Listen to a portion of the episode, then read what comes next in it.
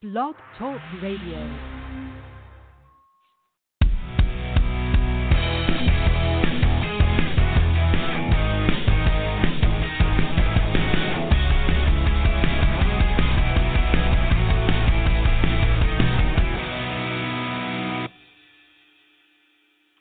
Hey, everybody, and welcome to the Writers Process podcast. I'm your host, Jonathan Moody, and I'm here with an awesome special guest, uh, Jason Paul Collum. How are you doing, Jason?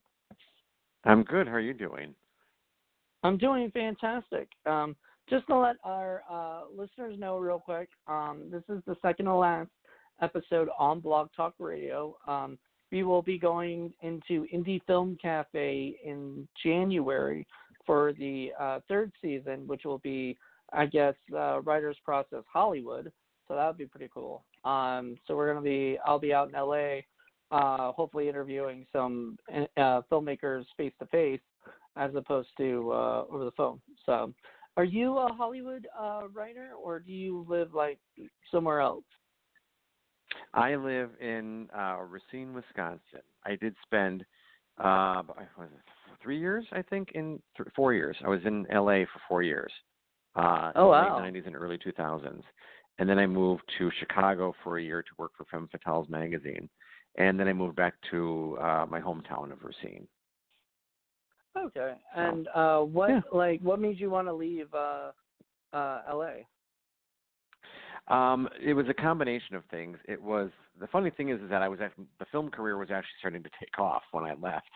Um, I got a job offer in Chicago to work for Femme Fatales, which was kind of like this unbelievable dream for me, you know, because I'd been a huge fan of the magazine and had been writing for them for about two years when the opportunity came up, and 9/11 had happened, and it just Mm. was kind of um I guess you had to be in LA the day that it happened, and although there were no attacks in LA, um, you were it, we were being treated like there were attacks happening, and so it just was kind of like the social mood of being there and missing my family and this job offer in Chicago, and I was coming home for visits, and I had nieces that were being born, and they didn't know who I was, and so it was kind of this like big blob of things that were happening that made that decision for me. So Yeah. Well, wow, that's great. Um, that you were able to, you know, even though that happened, you know, obviously it didn't. I don't think it really ruined your career or anything. You just continued to work, you know. Right. Oh yeah, I mean, yeah, the, and I actually took a step up. So it was all kind of a.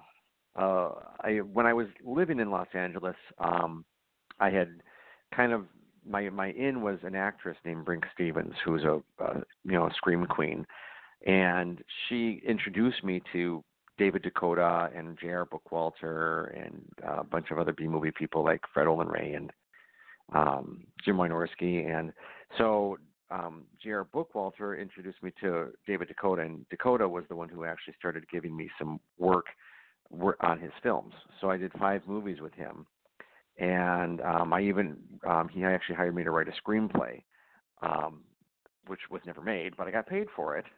so, Huh. um, and um, then I went and I started doing publicity for Dave at his Rapid Heart Pictures, which he was just launching at the time.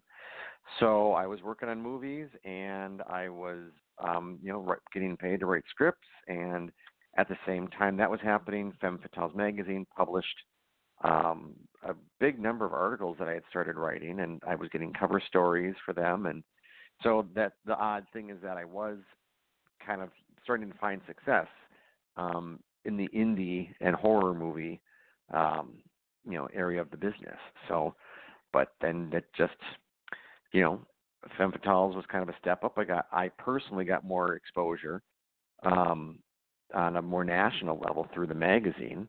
And then when the magazine closed down, that's when I moved to uh, back home to Racine, and kind of trying to figure out what I was going to do because I wanted to continue to write and I was wanting to make more movies. Um, J.R. Bookwalter offered to uh, finance a documentary that I'd wanted to make called Something to Scream Hmm. About. So, and it just kind of launched from way. there. Well, thank you. I- I- awesome. Yeah, I I saw it because I had a, I, I guess I, I must have got this at Kmart or something, uh, which you know you probably you probably would know that or not, but like there was a uh, I guess uh four four disc one with um bunch of Tempe stuff. It had uh something to scream about one and two on like a flip, you know, DVD, and then um on the other one it was like uh, Ghoul School or something, you know, like Uh-huh. uh, and Filthy McNasty or something. So it was like a bunch Yeah. of different things, and uh I remember getting that and I was like, what's this something to scream about? I had no idea, you know, it's documentary or not, you know. I watched it. I just remember, I I just remember loving it because of all the amazing talent. Yeah, like, um, you know, Judith O'Dea and Brinke Stevens, Felissa Rose. I mean, a ton of Deborah Shawn had a ton of like uh, big time, big time scream queens, kind of, you know, like who we Yeah. view as big time scream queens now, who at that time were like, I guess at the top of their game, you know, for sure. You know what I mean? Like, um, uh, so was it really like a neat experience going around and, and interviewing all of them? Oh my god, I was a fanboy.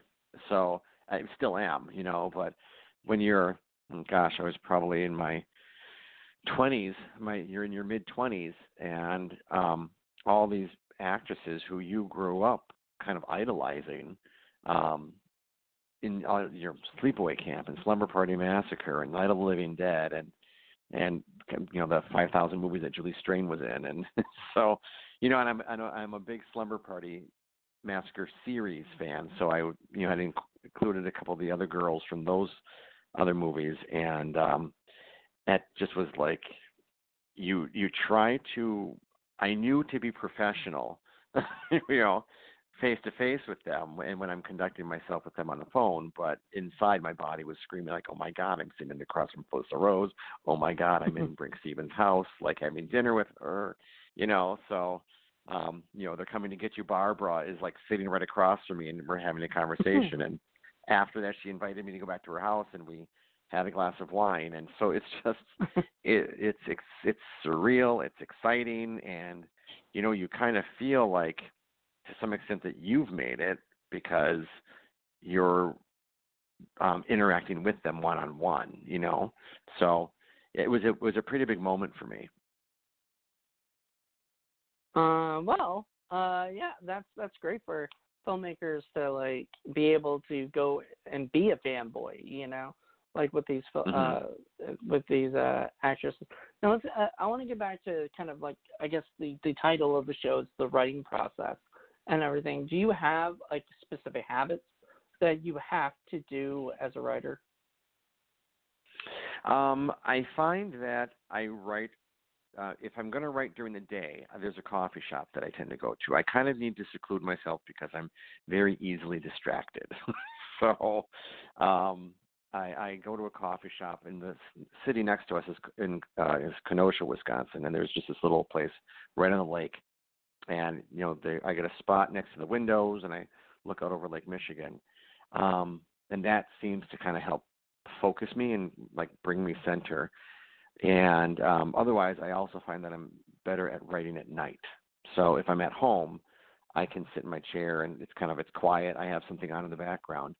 Um, so, so that that will i don't know i like i need noise too during if i'm i'm either in public looking out over the lake where there's some noise in the background or i just have to have like a tv or radio going so um i do tend to um, write down thoughts throughout the course of the day. Things will pop in my head, so I'll sometimes carry a notebook with me. Or now that I've got a cell phone, you know, I'll just kind of. I'll just text myself ideas.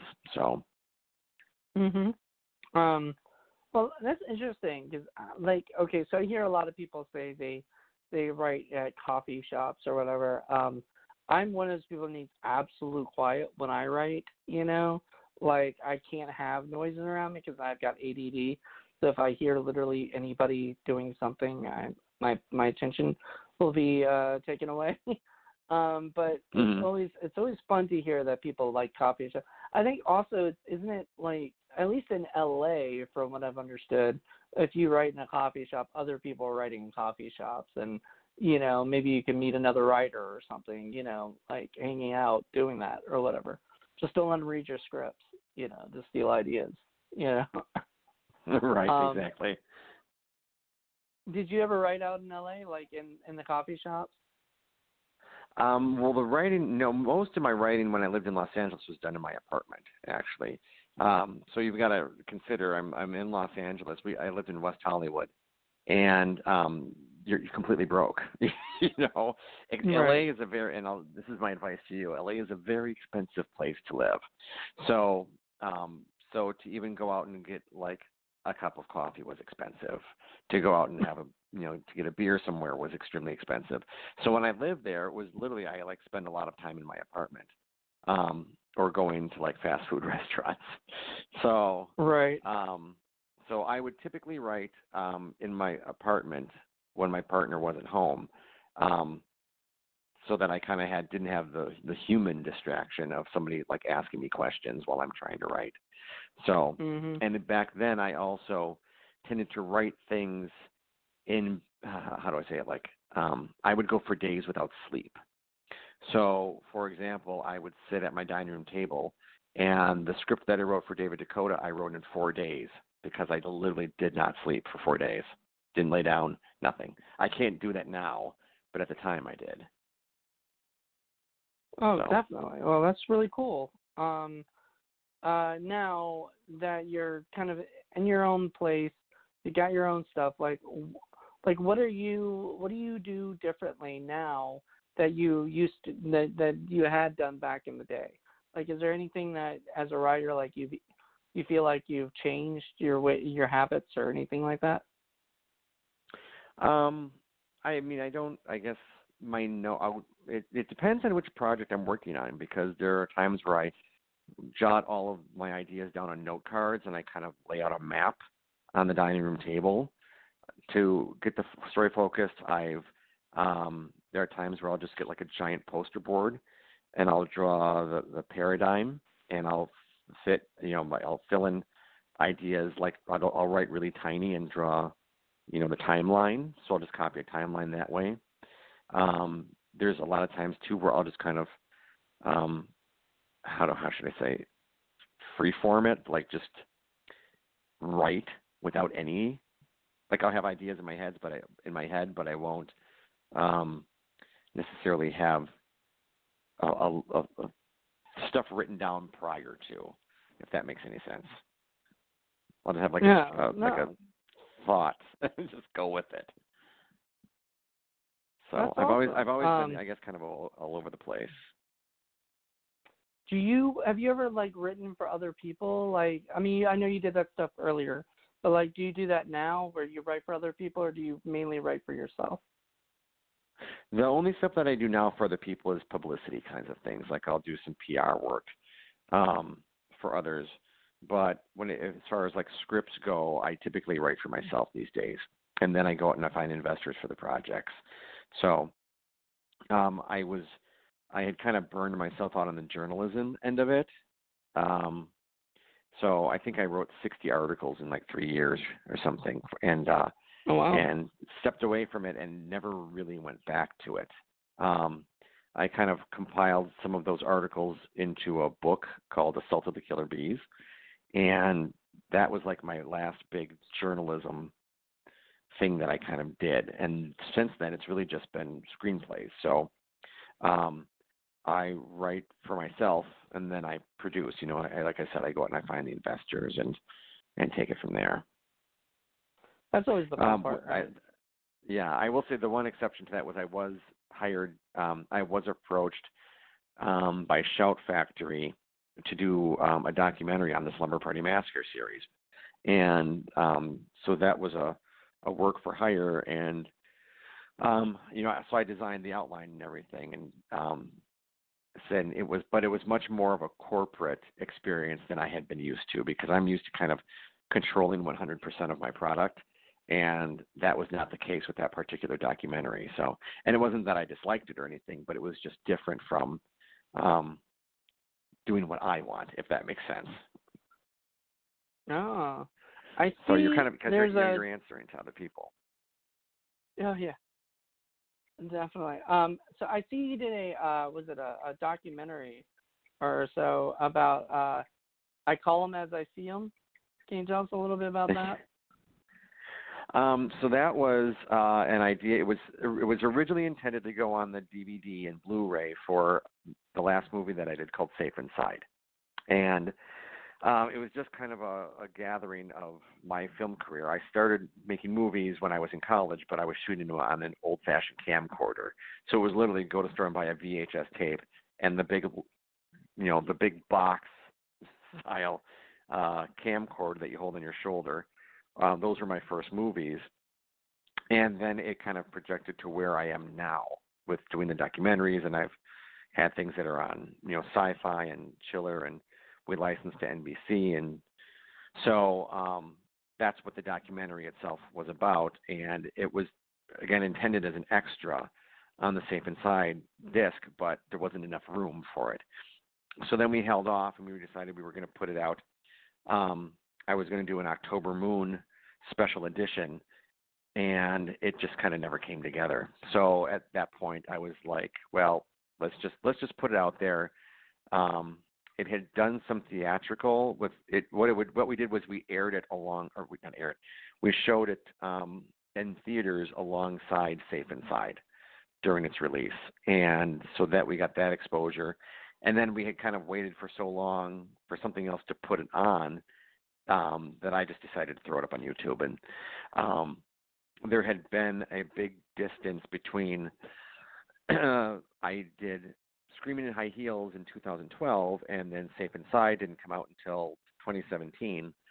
So I felt like I had kind of lost a lot of my fan base because I had disappeared for five years.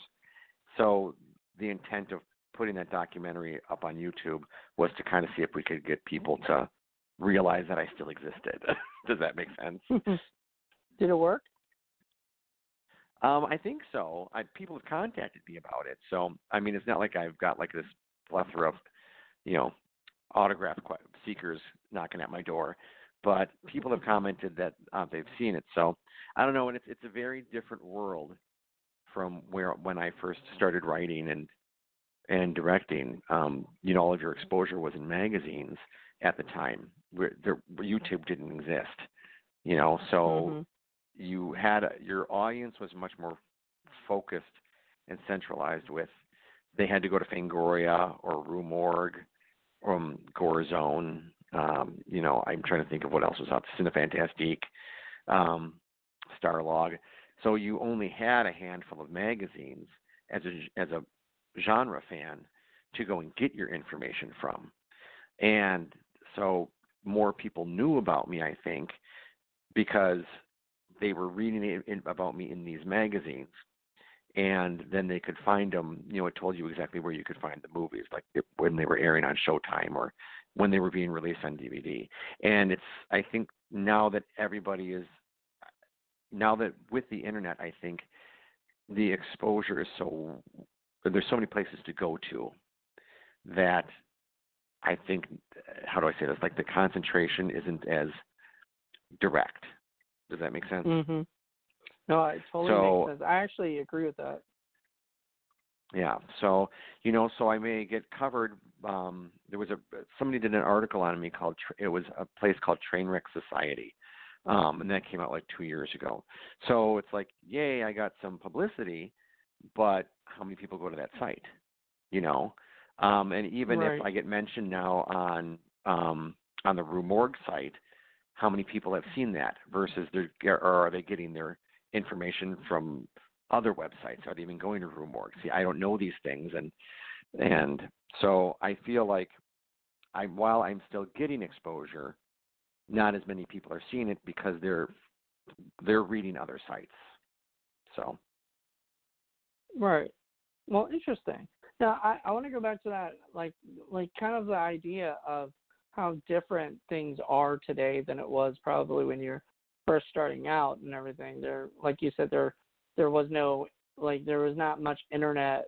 You know, like it's it's not what it is today as far as internet goes. Right. Um, there definitely wasn't any streaming um, at all until like 2005 or whatever when uh, when Netflix started doing it. Um, mm-hmm. And then there wasn't any. Uh, there definitely wasn't any it was it was harder to probably get like work in a way because there wasn't uh you know there there it was harder to actually you had to actually go out and meet these people or you had to you had to Mhm. write letters and and send them out or you know what I mean or call them up and say hey I need work you know what I mean but like Yeah. nowadays you've got so many chances so many ways to do it uh but it's also oversaturated then so so many people you know are there's like more competition and then there's more um you know different like it, it's just like distribution companies. There's too many of them now because you know they need it you know because there's so many movies you know being made. Hmm um so what is your what's your you know what are your thoughts on how things are heading? And do you do you like the way like it is heading for independent filmmakers and writers? Or do you feel like it's uh, it's just becoming like too crazy for that Well, the problem that I'm finding now is um, not so much how how should I put this? The distributors now are kind of going out of business because they're because you know Amazon and Netflix are kind of taken have taken over in streaming, and so DVDs aren't selling, Blu-rays aren't selling. Um, five years from now, I don't know if you're even going to see any DVDs in a store. You know, CDs are already disappearing. So, um, uh, the the problem, the advantage is you get your stuff seen with Amazon Prime, for example. So all of my material, oh, I should say, the majority of my films are now available on Amazon Prime. The problem is that I'm getting paid literally one cent per view, and that's because I'm an independent. So about a year ago, they they they already weren't paying very well for their streaming service to the independent artists, um, and then they switched it and they dropped it even less. So whereas you know prior to like back in 2017, I was probably making we'll say nine cents a view. you know now I'm making literally like one cent per view. So my my income for my films is dropping, but then you look at how it's doing, and um, October Moon in particular um, is probably the one that's making the most money on or has the most views on Amazon Prime.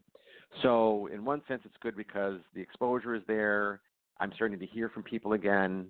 Um, as far as people who enjoyed the movie, I'm getting fan letter, not fan physical letters, but fan fans are contacting me through Facebook or whatnot.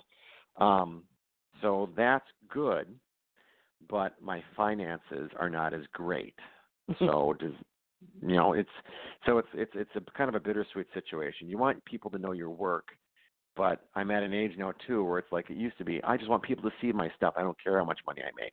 Well, now I have a mortgage, and you know I'm I'm I'm well into middle age, and I got I'm thinking about pension and and retirement in obviously not immediate, but you know 20 years from now, and when your your checks get smaller and smaller as time goes on, it becomes concerning, and so it's you know which which what's more important to make the money or to get the exposure. So, um, and I can't say how often I a, a couple of movies I've gotten because of other work that I've done, but that's not all the time. So I do still have to go out and seek investors. It's rare that somebody will come to me and say, "Hey, I want to give you money to make your next movie."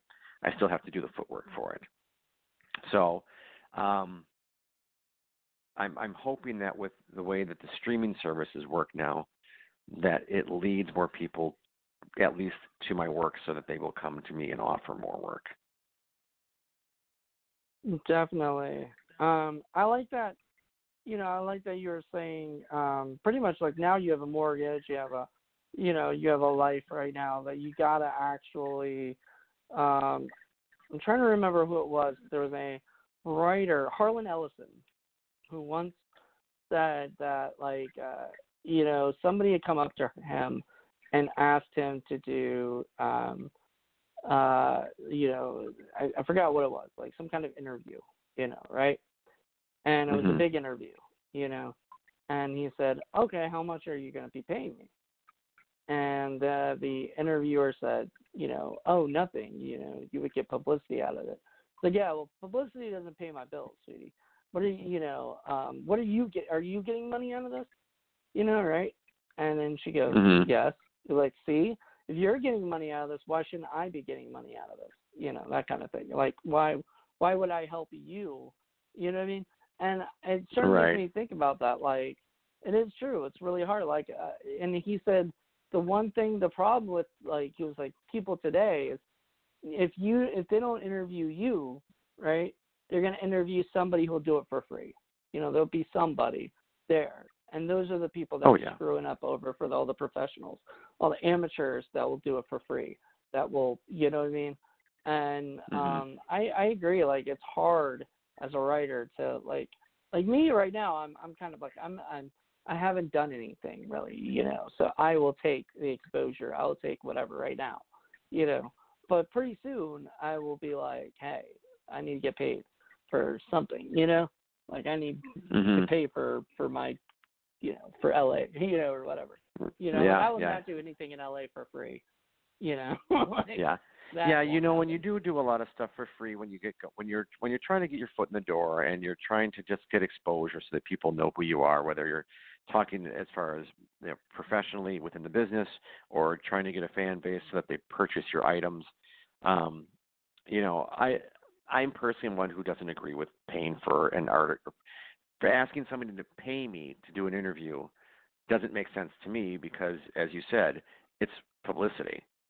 It, you know, it's I, I so I, I can't imagine it's the same thing kind of when I go to a convention and people ask me to sign autographs, they come up very sheepishly and they're like, you know, how much are you going to charge me? And I'm like, nothing. I don't I just I I don't if you were if you wanted something of mine as a physical object, if you wanted a photograph that I had paid money to reproduce, or if you wanted um, a DVD that I had to pay for to bring to the convention, you know, obviously I'm not going to give that stuff away for free because I paid money for it out of my own pocket. But for me to Mhm. autograph it for you, that's it just makes you Yeah. like me. You know? So doing interviews Right. for free, I'm like all I'm doing is helping myself. you know, I'm Mhm. promoting my brand. So I don't you know, unless you were asking to fly me somewhere for the interview, I I guess I could see, but even then it's like I think bigger celebrities get um paid when they go on these press junkets to promote a new movie. That's part of their contract. But for just, you know, some guy like me who's doing movies in Wisconsin or writing books or whatever on my own um and you're on my own time, it's um I, I kind of see it as a privilege to be able to just connect with an audience. And so people who are listening to your podcast who don't know who I am um, will now think, oh, okay, well, here's a guy. Now I know that he's got movies on Amazon Prime. Well, okay, so they go to Amazon Prime. I'm only making one cent for a movie view, but I'm making something, you know. So, you know, it's you know, it's ten people can listen to your podcast and then go and watch October Moon, well, now I've made ten cents. So I am getting profit out of doing this for free, you know. So I just, so so I I kind of I disagree with people who think that they should be paid to do interviews, you know. That's just the snotty Uh, indie part of me, I guess. No, that's that's great because, like I said, well, Harlan Ellison's kind of a blowhard guy. Well, he's not no longer with us, but he was kind of a blowhard guy who uh, sued uh, Terminator for being too close to one of his Twilight Zone or Outer Limits movie episodes or something. I don't know. So Oh. I don't. uh Not necessarily. I just agreed that like sometimes you know you gotta gotta pick and choose where you get um pick and choose where you get paid. You know. Yeah. So, and um, you know, and when I was working for Fangoria and for Femme Fatales writing articles, I just remember, and I won't say who it was because I don't want to get sued. There was an actor from Rocky Horror Picture Show who um, I asked to do an interview with, and it was for he had been in an up at the time a new, a new movie was coming out, and so I asked to interview him for that article for the new movie. And he made like it was a big deal. And i sent it was literally five questions. So um and he gave me a out for the it was sent over email. That was his request.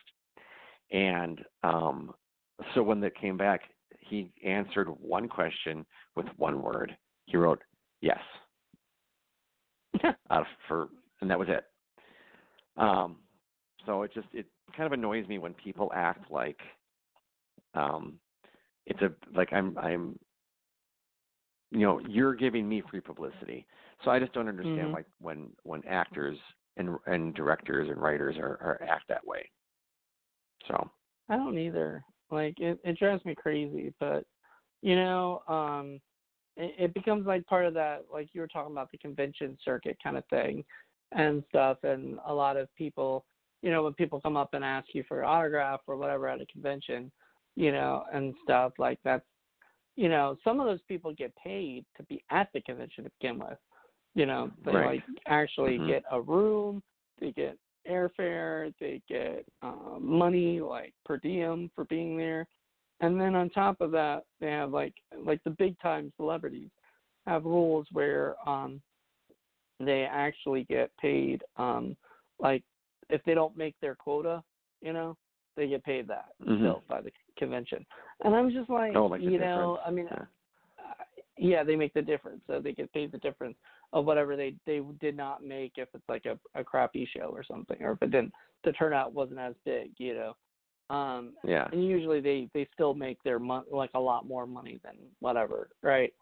Um, so Right, it, yeah. it just drives me crazy when I see that stuff, you know. But uh, as a filmmaker and and writer and everything, I just I kind of think like you know, and independent, you know, guy. Like I love the independent film stuff. Um, I just I it just drives me nuts because it's like I mean, we're not like those people aren't Hollywood, you know. They're they're still, you know, like us struggling to get by.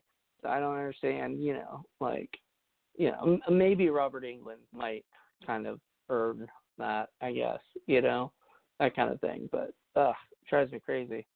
Um, real quick, uh, before we go into like what you've been up to and stuff, um, I do want to talk about Shy of Normal which is uh, I believe is on Amazon, if I'm correct, Prime Yes. and everything Yes. uh, for people to watch. lone comedy I did. well, um, I, I gotta ask about that because um, I, I, I see like uh, you what you got Brinke Stevens, Felissa Rose. I mean, it's just it seemed, and for a comedy that's awesome. Uh, like, wh- what, how fun was that to to write and to to make? Well, that is the one project that I did where I worked with other people. Um, so the genesis of Shy of Normal is I went to see a play at the University of Wisconsin Milwaukee, and it was the senior show, and the people, um, the the students had to write their own play and then perform it on stage. So the three plays that make up the movie were actually started were written by these by other college kids, and I loved the show so much that I approached them all afterwards and said, you know, can I option the rights to make this, you know, to turn this into a movie? I think it would be a great little anthology. And so my writing within that movie itself um, was I wrote the wraparound story, which connected the three. So it was this author who was played by Brinke Stevens, and she's got writer's block, and then her friend Felissa Rose um, kind of says, well, why don't you just go out into public and stare at people and, and make up stories about the people that you about complete strangers that you meet. So that was my concept. But the stories themselves, the three stories that you see within the movie, were actually originated by these college kids. Um, I the only thing that I did to those three stories was kind of tinker with them to make them more theatrical, because obviously when you're the way that they were written, they were written for the stage.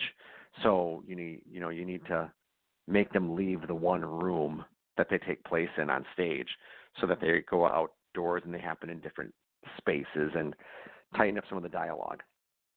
So that was one of the few projects again that where I kind of collaborated with others in order to to complete the whole thing.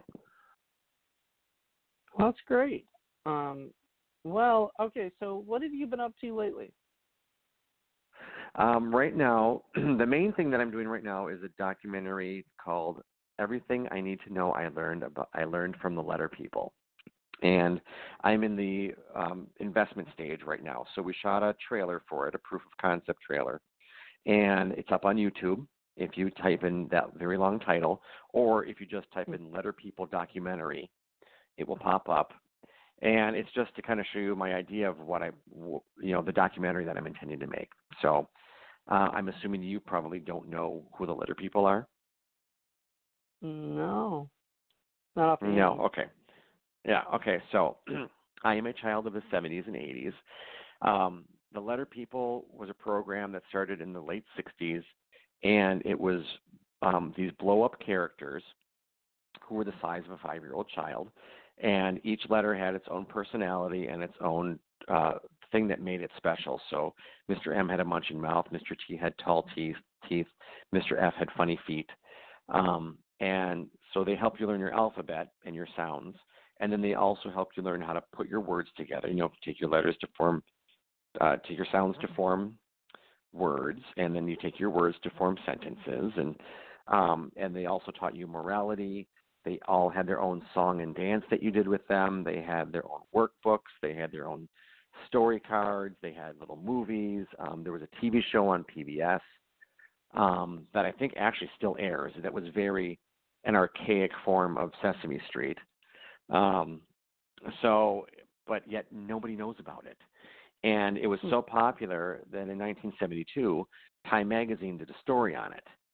Um, so, and if you ask, um, so now 40 and 50 year olds from you know from my generation, if you ask them about the letter people, their eyes pop out of their heads and they're like, "The letter people! Oh my God, Mr. M was my favorite. I remember." And then they can go on this big diatribe about their favorite part of uh, doing uh, the letter people in kindergarten.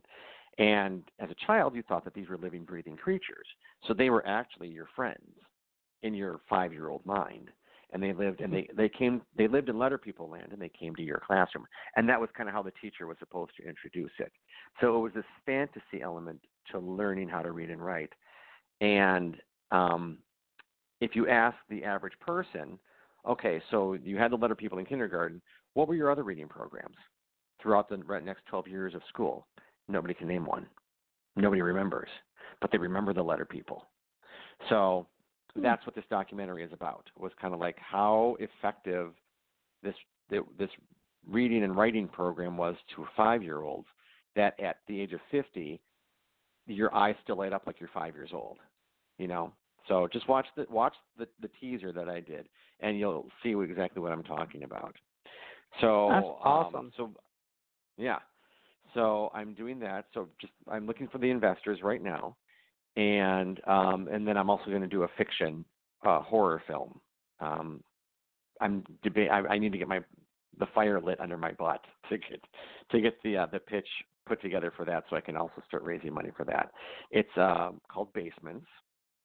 It's based on a short. I wrote a short story when I was in college back in 1994, um, and that was my first experience writing something that the class that read it, it was for a, a creative writing class, so everybody got a copy of it. And the reaction that I got to it was the first time in my life where I knew that I'd done something really good. You know, um, people talked to me about that story like for years afterwards because they were so terrified by it.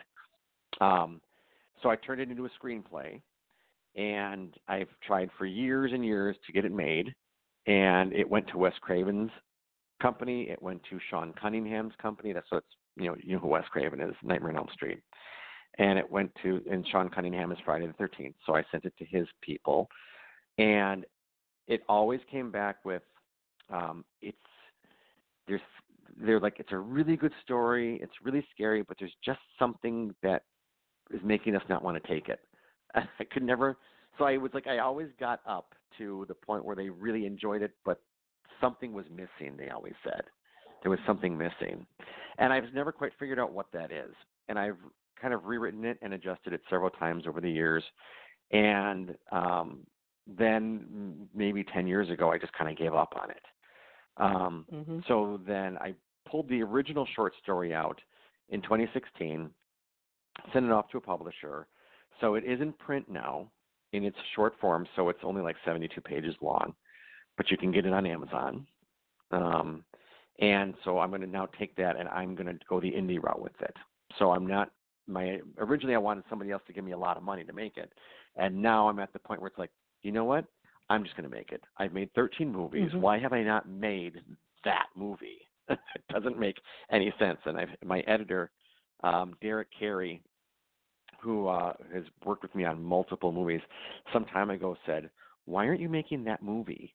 He's like, "If that's if that was like the, the your favorite script that you've ever done or your favorite story you've ever done, why haven't you made it yet?" And I'm like, you know what? You're right. Why haven't I made it yet? So, if everything goes according to plan, that will be my next project. And then I've also got October Moon 3 um, in the script writing stages right now. So I was hoping to film it this year, and I just am, I've been so focused with the Letter People documentary that I haven't been able to sit down and, and, and concentrate enough on the October Moon 3 script to get that finished so that I can go look for investors. Awesome. That was a lot. That's that was great, a lot of though. information, right? No, but no, but it's very it's very good because like I mean October Moon and November Son were like two fun little projects that you know that you you put out that that Tempe and they had they had something you know something to actually say. They weren't just movies you know what I mean? That um uh-huh. people make you know what I mean? Like they weren't just pure entertainment. I like to make pure entertainment. I don't like to make things that actually have any you know like I I, Uh-huh. don't, I don't I don't like to to say I have a message because the you know whatever.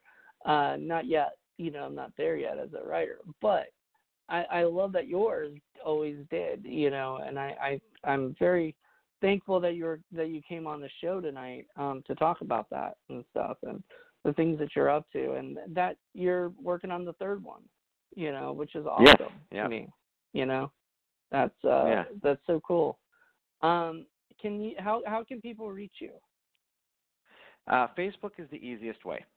Um, so they just you know just friend me on Facebook, and um, and then just send me a message. That's I usually keep people up to date through there. Um, it's just Jason Paul Collum. Uh, there's so there's two. There's my personal one, and then there's one that's more of like the professional film one. Um, and then I also have a, an account for B Boy Productions, which is my production company. So they can type in B Boy Productions or it's B Boy B Boy Productions 2000, I think. Like Nice. at B Boy Productions 2000. So yeah, Uh, that's awesome. That's great. I love it. I love hearing that stuff. So thank you so much. Um, is there anything that you'd like to tell people before uh, we head out? mm, uh, just you know, if again, if you like my stuff, get in touch with me. Um, if you want to invest in my Letter People production, please contact me. um, and I, you know, just kind of look for my stuff. I've got, um, I've people request fan letters or not fan letters, fan uh, pictures. I'm I send those out for free. I don't charge for those. So if people want stuff, you know, or if they're looking for old materials like my books or magazines from Femme Fatales, um, any of that kind of stuff, let me know and I can direct you in the right direction as to where to either purchase them from me or from Amazon or whatnot. All right. Well, thank you so much for calling in tonight. Absolutely. Thanks for asking me. All right. No problem. You have a good night. You too. Bye bye. Okay. Bye. Well, that was Jason Paul Collum, everybody. Thank you so much for tuning in. Uh, tune in next month. Um, I'm not sure exactly who it's going to be, but it's going to be the last episode of the, uh, I guess, of this season here on Blog Talk, and the last of it, period. Um, as I said, we're going away from Blog Talk Radio. We'll be going to Indie Film Cafe as part of um, Indie Film Cafe's uh, show. So please check Indie Film Cafe on blog on uh, Facebook, Twitter, Instagram, all that stuff. There'll be more information, especially on the Facebook. Uh, or check out sickflickproductions.com. There'll be more information on there too soon. but thank you guys so much for checking this out. I hope you guys enjoyed the show. And uh, please contact Jason uh, if you uh, like to check out some of his stuff. And have a great night. Bye.